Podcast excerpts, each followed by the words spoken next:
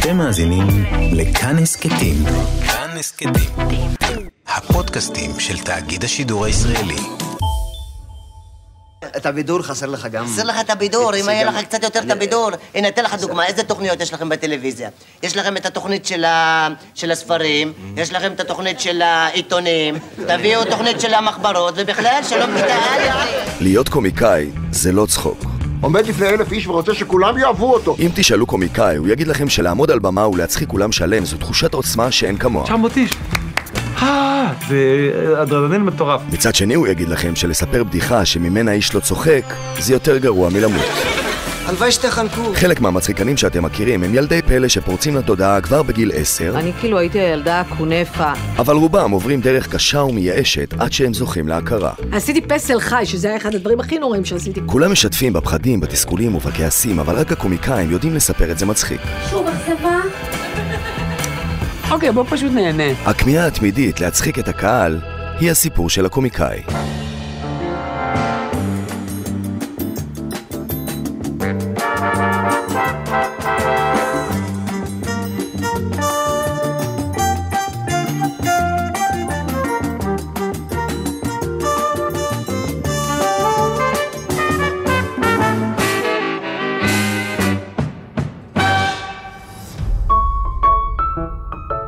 לשחקן את האמת. יש סיפור ידוע, שחוק, אבל אני, אני אוהב אותו. יוסי בנה היה מספר לנו שבימים היו שני, שני שחקנים שהתחרו על אותם תפקידים, בוכמן ובקר. ויום אחד יש גנרלית, ובוכמן אה, מגיע לבקר את אה, אה, בקר, שעשה את התפקיד הראשי. הוא אומר, תשמע, ראיתי אותך עכשיו בהצגה, ו... מצוין, מצוין. הוא אומר, באמת? הוא אומר, לא, לא, יופי של תפקיד, בחיי. זה התפקיד הכי טוב שעשית, באמת. אוי, תפסיק, חנפן. זה לא עובד, זה צריך, אה, תן איזה הערות, משהו לשיפור, כי אני מרגיש שזה לא, זה לא, זה לא, זה לא, אני אומר לך, אין לי הערות, הוא אומר לו. זה פשוט מושלם. אוי, תפסיק, זה חבר זה, מה מושלם בחייך. הערה קטנה, מה אני מבקש? הוא אומר לו, הערה קטנה? תראה, בסוף, בסוף ההצגה שאתה צועק על הילד, למה הוא עשה את זה, יכול להיות שאם אתה קצת תנמיך את הכל, זה יותר ירגש. אה, אם אני אנמיך את הכל זה יותר ירגש, אתה חושב? אה, זה, זה, זה, זה הדבר היחידי שהפריע לך, שאני לא מנמיך את הכל בסוף. זה הבעיה שלך בחיים, כן? שאני לא מנמיך את הכל בסוף. זה שאשתך עושה את זה עם כל התיאטרון, אני אמרתי מילה! שחקנים. היו מקומות שעבדתי בהם שעה. כאילו, היו התלמדויות שהגעתי אליהם ופשוט הייתי כזה, אה, דיקסי? לא. לא, לא. טוב. עבדתי בהכל. עבדתי בקייטרינג, הייתי סבל, פשוט סחבתי דברים. הייתי מלצר בפאנצ' ליין. זה מלצרים שהם גם שרים. קצה השמיים ובסוף המדבר. העבודה הראשונה אי פעם בחיים שלי היה dog ווקרית. זו העבודה הראשונה, ו- וזה היה תחושה של שכרות גדולה, כוח. אמרתי, אה, על ידי פעולות מקבלים משאבים. הבנתי את הקונספט הזה של כסף בעולם. אני הסתובבתי עם הכלב המשעמם והמסריח שלה חצי שעה, והיא נתנה לי חמש שקל. ניקיתי בתים, עשיתי טלמרקטינג, עשיתי פסל חי, שזה היה אחד הדברים הכי נוראים שעשיתי, כי אני בן אדם תזזיתי, עשיתי בובות. זה עד שיום אחד הורדתי את הזה, הייתי מינימוס במחזור, נורא קשה. חשבתי שבתיכון היה כיף לעשות שטויות ובלאגן, ואז הגעתי לעבוד בלב. אז בהתחלה הייתי סדרנית, וזה היה די גרוע, אה, ואז אה, הכניסו אותי לעבוד במזנון, וזה היה טעות חייהם. הם אמרו, מי שמוכר קומבו, שזה אומר שני דברים. זה אומר שיש פופקורן ושתייה, או ארטיק ומים. כל מיני סוגים של קומבו, לא משנה איזה קומבו. אז הוא מקבל חצי שקל למשכורת. אני הייתי מוכרת כמו מערית בכמויות ברמה שאני חושבת שזה אחד הרגעים הראשונים שאמרתי, אני מצחיקה מול קהל באמת. נראה לי שאני גם מול קהל, ועמדו מלא אנשים, תור, כאילו, כניסה של מלא אנשים, לראות עכשיו באטמן מתחיל, ואני כאילו, הבן אדם הזה רוצה להיות צמא. תסתכלו על איש שרוצה להיות צמא. נה, נה, נה. לא, תאכל את הפופקורן, תראו איזה פופקורן גדול הוא קנה, ואנשים צוחקים. הוא לא רוצה מים. מותק שלי שלושה שקלים ויש לך מים, תודה רבה, תביא לי את השלוש שקל וזהו, טיק. מדפיסה קומבואים, מדפיסה קומבואים. הגיעה משכורת, אני באמת לא אשכח את זה, היה לי 800 שקל מקומבואים, שזה כאילו, מה? ואז אמרתי, טוב, אני כנראה ממש טובה בזה, ואמרתי, אני אלך לעבוד במכירות, זה הקטע שלי בחיים. לשנייה היה טוויסט. אתה מראה לי צעירי תל אביב? הקסטה של אמא של צחי? מה, לא הבנת? סרט כחול. משהו פה לא הגיוני. התחלתי בגיל צעיר כזה, בגיל 15 הייתי בצעירי תל אביב. אני כאילו הייתי הילדה הקונפה, שלא כאילו הייתה כוכבנית. הייתה איזה... שיחקה שמה ברקע. היא התבלבלה בקסטות. זה איזה קסטה הבאתי לאמא שלי. אל תשאל. אני שואל. רזה. סרט כחול. רזה. תראה, לא רואה שזה חרא. רזה! עבדתי כמעט בכל דבר אפשרי. אז עבדתי בתור סניטר, אה, העברת גופות, העברת חולים וזה. הייתי חובש בים, בחוף גבעת עלייה ביפו, מ-7 עד 7, ומ-10 בלילה עד 7 בבוקר הייתי שומר במוזיאון. היו לי שלוש שעות מנוחה ביום, אבל כל היום היה מנוחה, כי זו עבודה סטטית. לשמור במוזיאון, לשבת, לשבת או להירדם, ולהיות בחוף. עד שהתחלתי לעבוד בליצנות, שזה אחד הדברים הכי משפילים שהמין האנושי חווה, לעבוד בליצנות. הייתי ליצן על הסבבה חמש. הסבבה חמש הייתה מפליגה ביפו, יוצאת להפלגה, אנשים מקיאים, חוזרת. ואני הייתי כל הפלגה, הייתי עושה אה, juggling, ועושה קסמים לילדים. לבוא ולהצחיק ילדים, והרבה פעמים הילדים אומרים, זוז, זוז, אתה מסתיר את המנה, והוא כאילו, אין דבר יותר מביך מלהיות ליצן באירועים. אני חושב שעדיף לעבוד בזנות. זאת אומרת, אני חושב, זנות זה מקצוע מכובד ליד זה. אני מאוד נהניתי כליצן בימי הולדת. למדתי juggling, למדתי קסמים, למדתי להופיע, להיות על במה, למדתי להיות מול קהל עוין. זה שימש אותי לא פעם בחיים, אני מניח. העבודה הראשונה שכאילו הייתה עבודה על באמת הייתה בורגראנץ'. זה היה נחשב כאילו עבודה שווה, ופוטרתי ממנו.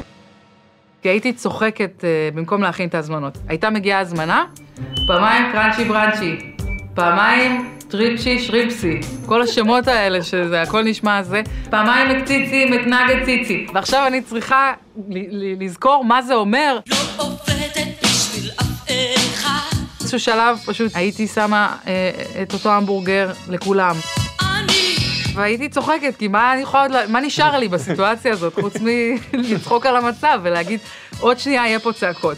עוד שנייה כולם יגלו שהם קיבלו בולבול בתוך הלחמניה, ואין שום משמעות להזמנה. כשהייתי בן 12, התחלתי לעבוד בפעם הראשונה, אולי 11, התחלתי לתת שיעורים פרטיים.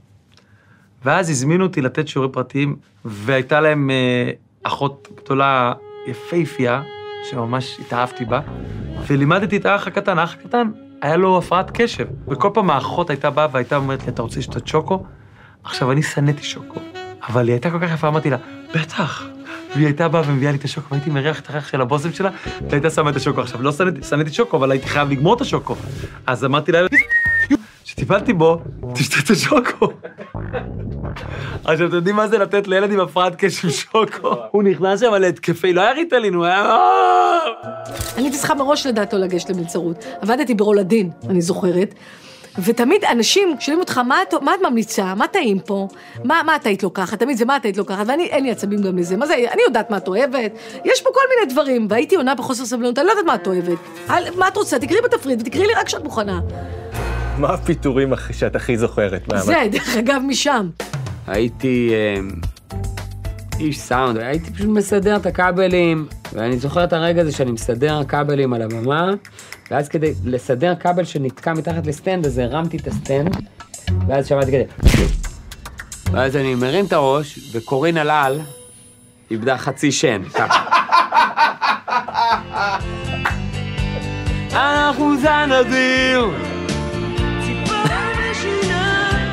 פוטרתי כי הייתי הרבה אוכלת מהפינויים.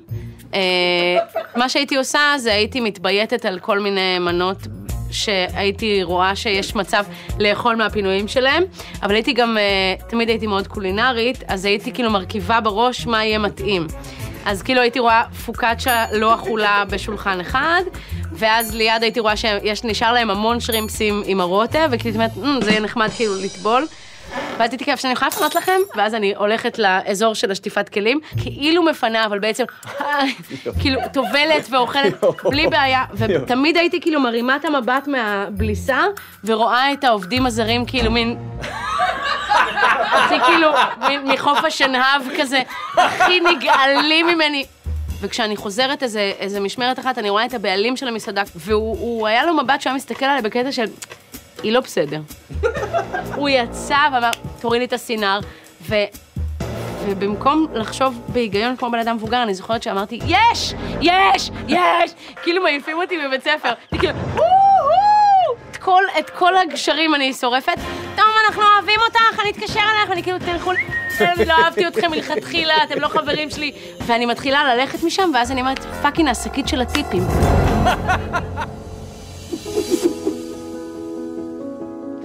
סבא שלי, ליפמן חנין, התגרש מאשתו צינה. שניהם, צינה וליפמן, הם ההשראה שלי לקומדיה. צינה אחראית על כל הדמויות הנשיות הרעות שעשיתי, והמצחיקות מאוד, וגם מקסימות, אבל רעות, פולניות. למה אתה עצוב? ספר לנו בבקשה. תיפתח אליי. גברתי היועצת. גברתי היועצת, ג' שוונה. גבר- גברתי היועצת. סתם. סתם, סתם, שוונה, סמך, מה יהיה? וליפמן, הוא היה החיקוי הראשון שלי. הוא היה גבר נאה, אבל בתקופה הזאת אנשים מבוגרים היו הולכים בלי שיניים. זמן מסוים, והשיניים בכוס בלילה. לפעמים הוא היה שוכח לשים את השיניים, ואז הוא היה עושה ככה. עכשיו, אני זוכר שזה החיקוי הראשון שלי. יודע, עושה את סבא שלי, זה הדהים אותי איך בן אדם בלי שיניים נהיה כאילו מדוזה. קבלו את ישראל קטורזה.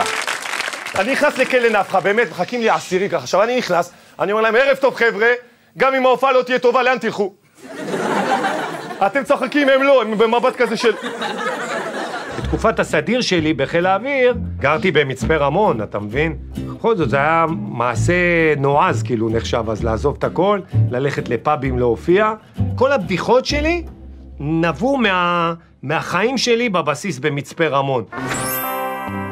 הבדיחה הראשונה שלי ב... בכלל, על הבמה, הייתה זה שלמדתי אה, נהיגה במצפה רמון, ולא היה איך לעשות חנייה ברוורס, כי לא היו מכוניות חונות. או שהיינו מגיעים למעבר חצייה, זו היו הבדיחות הראשונות שלי. והוא היה אומר לי, עצור. והייתי אומר לו, מה... מה אני צריך לעצור? אין אנשים. ואז הייתי מחכה הרבה זמן, והוא היה אומר לי, נו, סע. אמרתי לו, רגע, שני זקנים. כאילו, כאילו אני מדמיין. אה, 13 ל- לנובמבר 1988, הופעה ראשונה אי פעם מול קהל. אני הייתי בשנה שלישית, משה סיים משחק. שלום, כאן מיכילה בקטעים בידוריים. רבים שואלים את עצמם, איפה משה?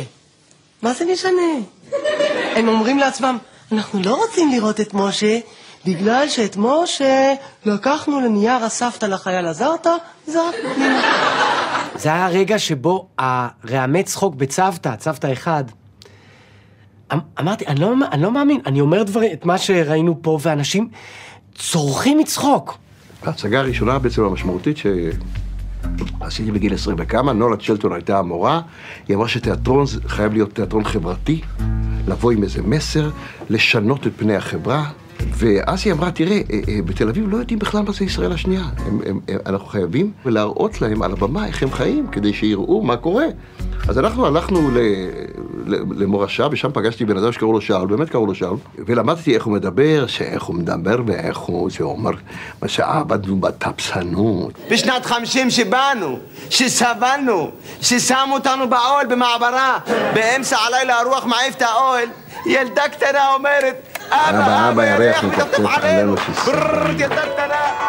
ואז הייתה פרמיירה, אני זוכר, ואני מזמין את שאול המקורי מהמעברה לפרמיירה, הוא אף פעם לא היה בתיאטרון, ואני עולה לבמה ואומר, בשנת 56, מה שעברתי בתפסנות, אז אה, עכשיו, שאול האמיתי קם באולם בשורה עשר, ואומר, "אה, ברבא אבא, זה לא היה בשנת 56, זה היה 54, אתה מתבלבל, לא בטפסון, והוא מסתובב אחורה לאולם ואומר, זה עליי, הוא עושה את ה... הוא הגיע אלינו למעברה, עשה עלינו, והתיישב. עכשיו, הקהל מחא כפיים.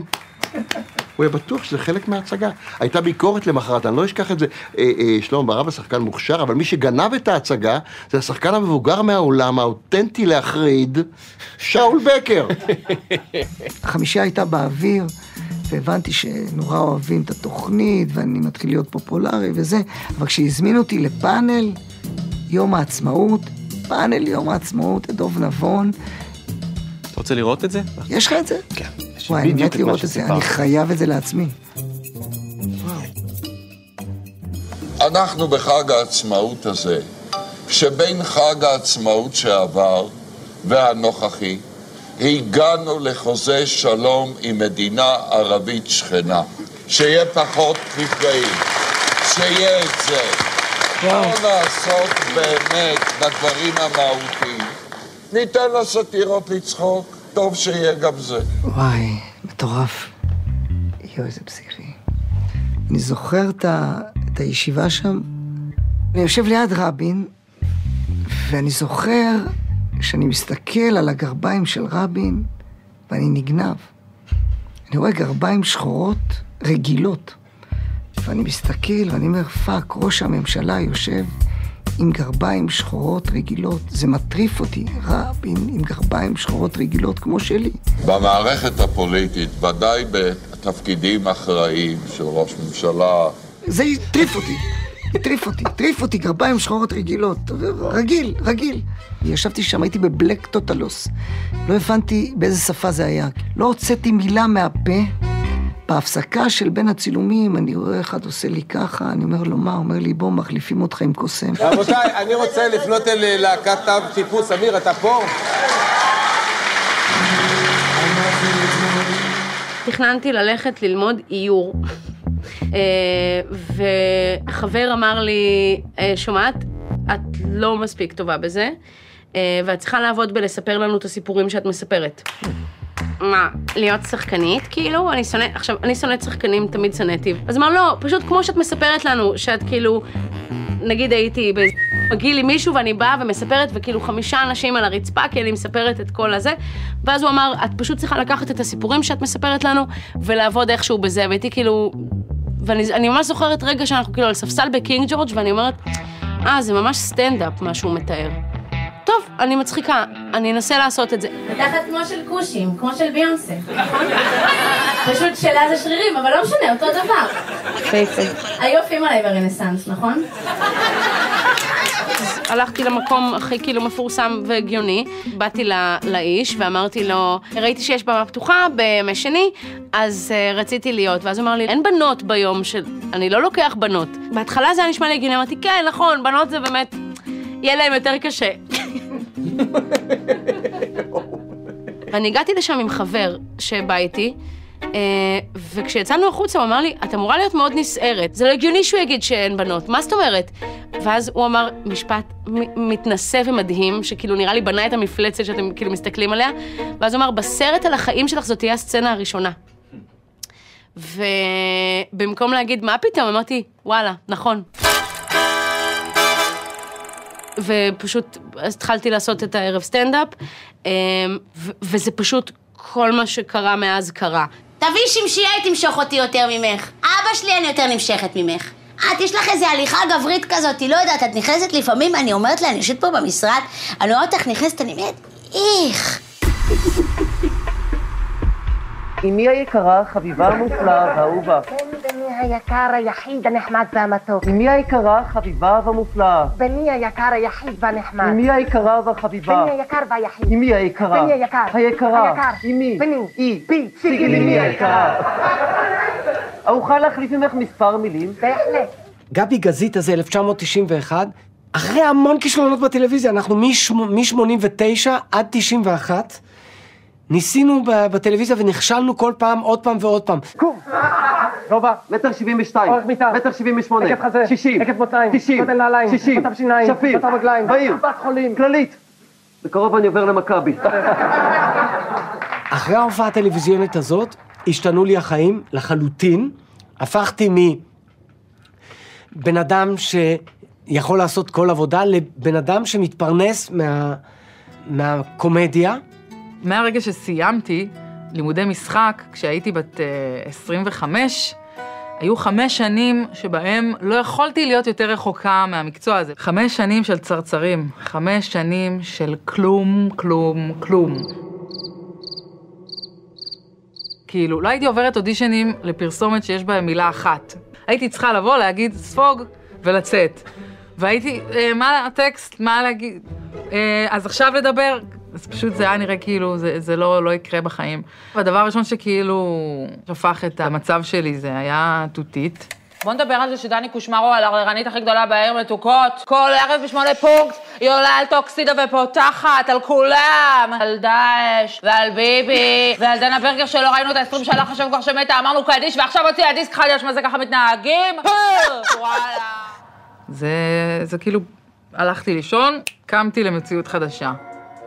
הלכתי לישון אפסה שעובדת בעבודה זמנית של, עם אנשים בני 20, קמתי בבוקר למקצוע, אני חלק מהתעשייה. בגיל 27 התחלתי לכתוב סדרה, לא התכוונתי לכתוב אותה בכלל לעצמי, רציתי להציע הצעה לאבא שלי. ססי, טוקי, מספיק. די להפריע, אתה יודע, אתה יודע בכלל מי זה פולי? אתה יודע עם מי אתה בכלל עומד להופיע על הבמה? כן, הוא הבננה הרקובה. סליחה. והצעתי אותה, למזלי נפגשתי עם סבי גביזון, שאמר לי, את יושבת ואת כותבת את זה לבד. אתה פשוט מצחיק אותי ככה.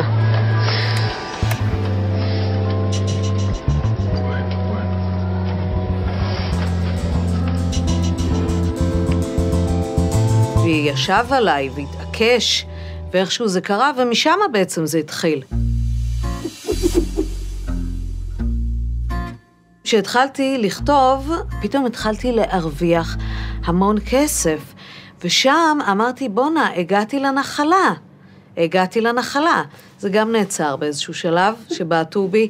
בעונה השלישית כתבתי אה, פרק שאני כאילו זוכה במלא פרסים, וה... ואני תופסת תחת ואני מבסוטה מעצמי, ואז אני הולכת לרשת והם אומרים לי, תשמעי, זה לא מתאים, זה לא מביא רייטינג, זה לא מדבר לאף אחד, וזה בדיוק מה שקרה.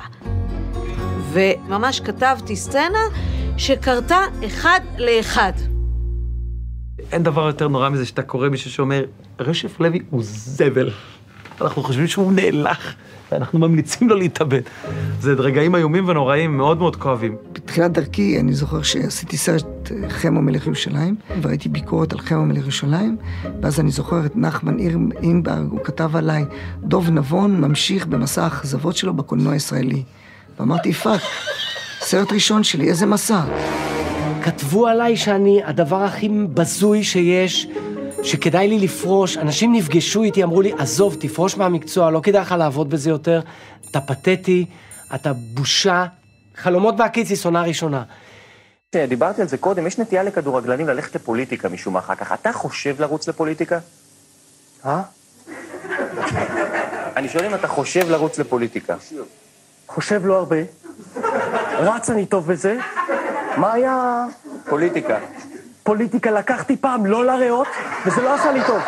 ביקורת לפעמים תוקעת לך סכין בבטן, ואתה בהכי שפל שלך, אתה יודע שהתאמצת נורא לעשות טוב, וכאילו תוקעים לך את הסכין עוד פעם ועוד פעם בבטן. בן אדם צריך לדעת להתמודד עם ביקורת, להתאמן על זה. יש מורה אחת, עדנה שביט זצ"ל, היא לימדה אותנו נורא בבירור איך להתמודד עם ביקורת. על ידי זה שהיא נתנה לנו סטירות, אבל היא לא הייתה באמת רעה, היא הייתה פשוט אישה מופרעת, מחופפת ומאוד חכמה. עשינו את ה... עם שחר סגל, שהוא האיש הכי מוכשר שפגשתי, עשינו את אה, יוד שוורץ ומלחמתו בחיים. עם האוטובוס, בנות, קו 25 עבר כבר? קרה לעיר הזו? בוננות, ערב טוב. רוצה לגרד קצת חישגד? אה, הייתי איש צעיר, ועשיתי פעם ראשונה את הדבר כאילו הכי אמיתי, אותנטי, השקעתי את עצמי, מונולוגים, אתה יודע, מתאומות הנפש, אה, אה, חשבתי שזה חכם, זה מיוחד, זה זה, זה זה. וחיכו לזה, זה היה אז ערוץ אחד, כן, 90 אחוז רייטינג. רוני בא מצומת גולני, בשירותים הייתה המותק של כולנו. אף פעם לא מצמצה, אפילו כשמה, היא אומרת, היי ביי, מכרת בזול. אז שודר הפרק הראשון, וזה היה נפילה, וואי וואי וואי. עיתון חדשות היה אז עיתון כזה, כתב אה, ברבא אבא שהולך עם שלט גאון על גבו, השפיל את עצמו, בזבזנו את הזמן. זאת אומרת, הוא בלוף, בקיצור. הביקורת הזו הרגה אותנו, שחר לא יצא מהמיטה, אני נשבעתי שאני לא עושה יותר טלוויזיה, הייתי בדיכאון חודשים. י' שוורץ זה אירוע, אח- אחד הטראומטיים שהיו לי. זאת אומרת, כל הארץ ראתה שהבן אדם הוא בלוף. אתה מבין? זה עוד היום טרי לי. איך אמר לי איזה נזיר בווייטנאם? תעזוב את המקצוע! אין לך שום סיכוי במקצוע הזה אם אתה רוצה להתפתח רוחנית. עומד לפני אלף איש ורוצה שכולם יאהבו אותו. כולם יאהבו, אחד יגיד, יאללה ברבא אבא, לך תעשה קקי, ואין, אתה משותק, אתה לא יכול לעבוד. אני חושב שהחוויה שנסענו לפסטיבל כאן, ובסופו של דבר גם זכינו בפסטיבל כאן בפרס על נחמה, על הסדרה שעשיתי, אני חייב להגיד שכמה שזה ירדות, זה, אתה יודע שזה השיא של הקריירה שלך, אתה יודע שזה כאילו the best, אין יותר טוב מזה. הבמה היא מקום תובעני שיגבה ממך מחיר גבוה כדי להגיע להצלחה. אבל פה זה לא אמריקה. אתה יכול למצוא את עצמך על גג העולם, ובאותו זמן גם להיות בתחתית החבית. מה נחשב להצלחה ובאיזה מחיר? האם לא יותר חשוב לישון טוב בלילה? הזוכר שלמה ברבא, להערת שוליים. קיבלתי את פרס אופיר על הערת שוליים, ועליתי לבמה, והקהל הריע, והוא נע בידיעות אחרונות על כל העמוד, והוא עשה את זה. יבש לי בפה. לא, זה מרגש ומביך. אני פשוט עושה פיפי במכנסיים, זו האמת. מועמדים לאוסקר, אני נוסע, זה, מראיינים אותי. מעולם לא קיבלתי כל כך הרבה טל...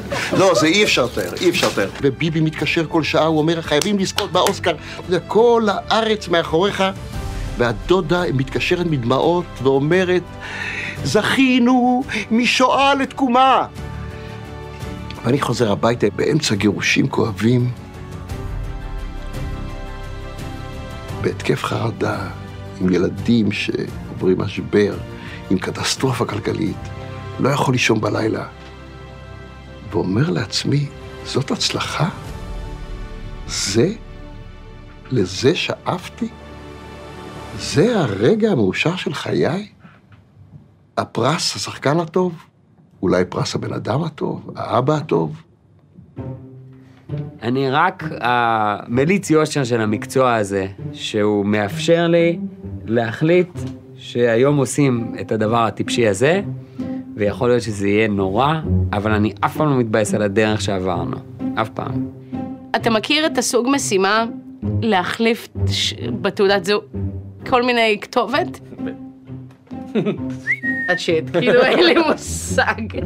באמת מזל שאני מצחיקה, אחרת אני אני לא יודעת מה היה קורה. פעם אחת עשיתי פדיחה נוראית במחכים לגודו, ברח לי נוט. איך שהתחלתי לדבר, השן הזאתי עף על הקהל. ואחד מהם החזיר לי. אני מרגישה שאולי שכשאני אגיע לגיל יותר מבוגר, אני ארצה לטפל באנשים. די, אני, אני, אני, אני, אני, ואוכל להסתכל ולראות, אה, יש פה עוד אנשים חוץ ממני.